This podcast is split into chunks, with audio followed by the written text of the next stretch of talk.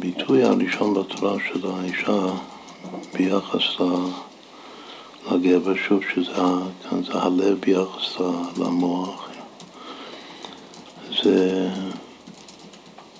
עזר כנגדו. כתוב, ויאמר השם אלוקים, מעשה בראשית, ויאמר השם אלוקים אחרי שהוא ברא את כל החיות, שלא טוב היות האדם לבדו, אעשה לו עזר כנגדו. ואז בעצם כתוב השם, וייצר השם אלוקים את כל חיית הסדר וכולו, והוא מביא, הביא את הכל לאדם לראות מה יקרא לו, ואוכל שיקרא לו האדם נפש חיה הוא שמו. ו... וכאן כתוב ש... שהאדם, אחרי שהוא קרא, שהוא קרא שמות לכל החיות, ועוף השמיים, הכל, כל הנבראים, אז הוא לאדם לא מצא איזה כנגדו. לאדם הוא בעצמו לא מצא לעצמו איזה כנגדו.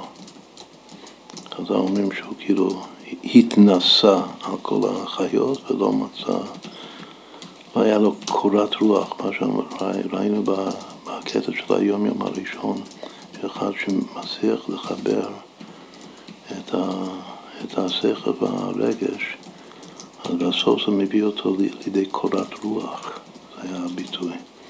אז זה עוד רמז מובהק שהוא מתכוון לזיווג של, של האיש והאישה. שזה, זה בדיוק מה שחזר אומרים, שהשם רצה שיתנסה אולי למצוא איזה בת זוג בין החיות, ושהוא לא מצא, אז היה לו ההפך מקורת רוח, היה לו עגמת רוח, שהוא כבר השם ברד את חווה מהצלע שלו, אז הוא הרגיש סוף כל סוף קורת רוח, וזה היה סימן שזה הזיווג האמיתי, הזיווג מן השמיים. זאת הפעם בעצם מהצמאי, בשר מבשרי וכו'. מה שנעשה עכשיו, נעשה מה, מה שאנחנו קוראים פרצוף של עשרה פירושים של אה, גדולי ישראל. כמה פירושים של גדולי החסידות, מה המשמעות של עזר כנגדו. ונסדר את זה, פרצוף הכוונה שנסדר את הפירושים לפי הספירות, שהספירות זה כוחות נפש, וכמובן שמתוך זה נוכל ללמוד הרבה הרבה דברים של, של מה היחס המתוקן של אה, איש ואישה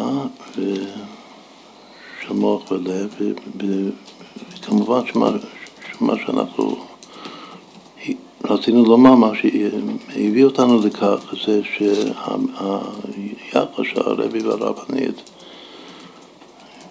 קצת מתבוננים קצת בחיים שלהם ביחד, אז זה יחס הכי מושלם שיכול להיות של איזה כנגדו. זו דוגמה שעוד פעם, זה לא אפילו, זה לא אישה. ודאי לא, השם הפרטי שלה זה המקיפים של הנפש, זה הל"ב של הצלם, חיים מושקה. אבל זה לא העיקר. העיקר שמתבוננים ביחס שלהם זה, זה כל המגוון, המכלול של הפירושים של העזר כנגדו.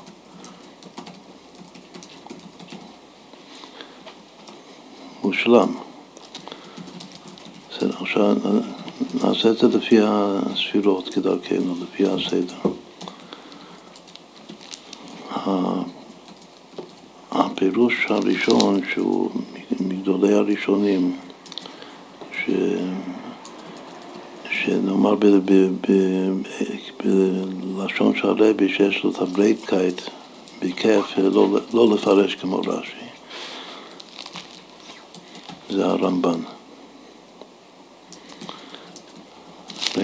הרבי היה אומר, הכתפיים הרחבות, שהוא לא, לא מחויב. והרמב"ן כותב פשוט, הוא כותב משהו אה, מאוד אה, מיוחד, הוא אומר שזה ברור שלפני בריאת האישה, לפי חז"ל היו דו-פרצופים.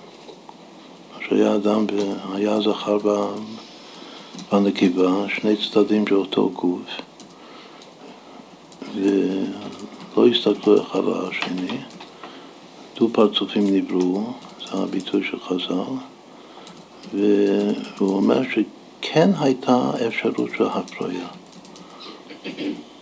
אז זה אוטומטי, כמו שיש בגוף פעולות של הגוף שזה לא רצוני.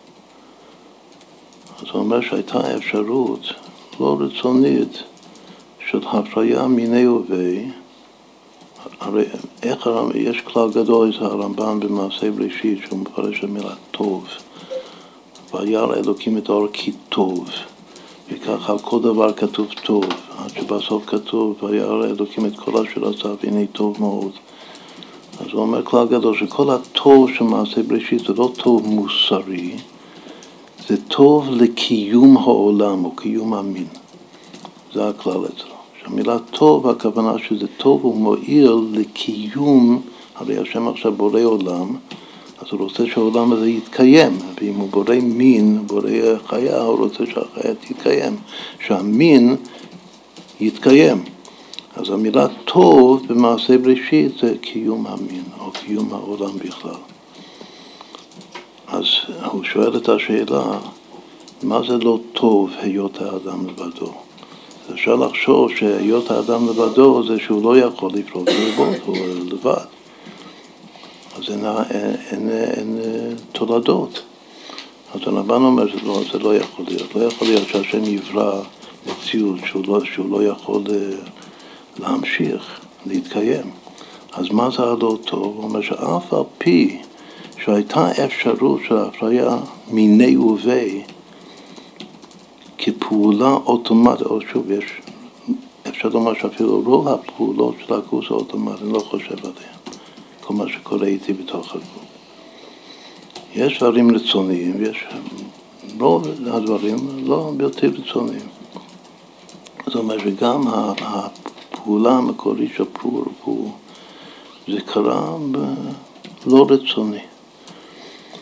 והשם אמר שזה, שאם הפור זה לא רצוני, זה, הוא בעצמו יתדרדר. גם מלשון דורות, אני מוסיף את זה, כאילו שהוא לא יחזיק מעמד. זה לא טוב הצורה הזאת של דו פרצופים, שהפורבו הוא פעולה לא רצונית.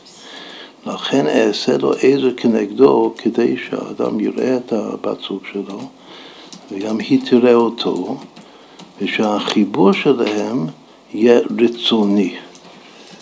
זה הפירוש הרמב"ן על אעשה לו עזר כנגדו, שקודם החיבור היה לא, פעולה לא רצונית של הגוף, הוא רצה שזה יהיה רצוני, כלומר בחירה, כמו הביטויים בחירת ליבו, זה גם בת גילו, אבל שיהיה בחירה, גם בחירה להתחתן עם בת זוג מסוימת, וגם בחירה כל פעם, אם יש חיבור וייחוד לשם פעורבות, זה צריך להיות פעולה רצונית ולא פעולה אוטומטית. זה באריכות, ככה מסביר הרמב"ם, מה זה עזר כנגדו. זאת אומרת ש... שהוא כותב מה שאחר כך בכתבי האריזה יקבל אה, מימדים הרבה הרבה יותר מפורטים, שצריך לחלק את ה... כאילו לקח את המצב הראשוני שהוא נקרא דו-פרצוף אחור באחור, בלשון האריזה, הזוהר והאריזה צריך לנסר אותם, וצריך להחזיר את האישה פנים בפנים עם האיש, ואז כשרואים אחד את השני, אז כל היחס ביניהם הוא יחס רצוני, ולא רק, לא יחס ממילאי. או שוב, בלשון האריזה יש יחס שהוא אחור באחור, שאני באמת לא שם לב אל הזולת.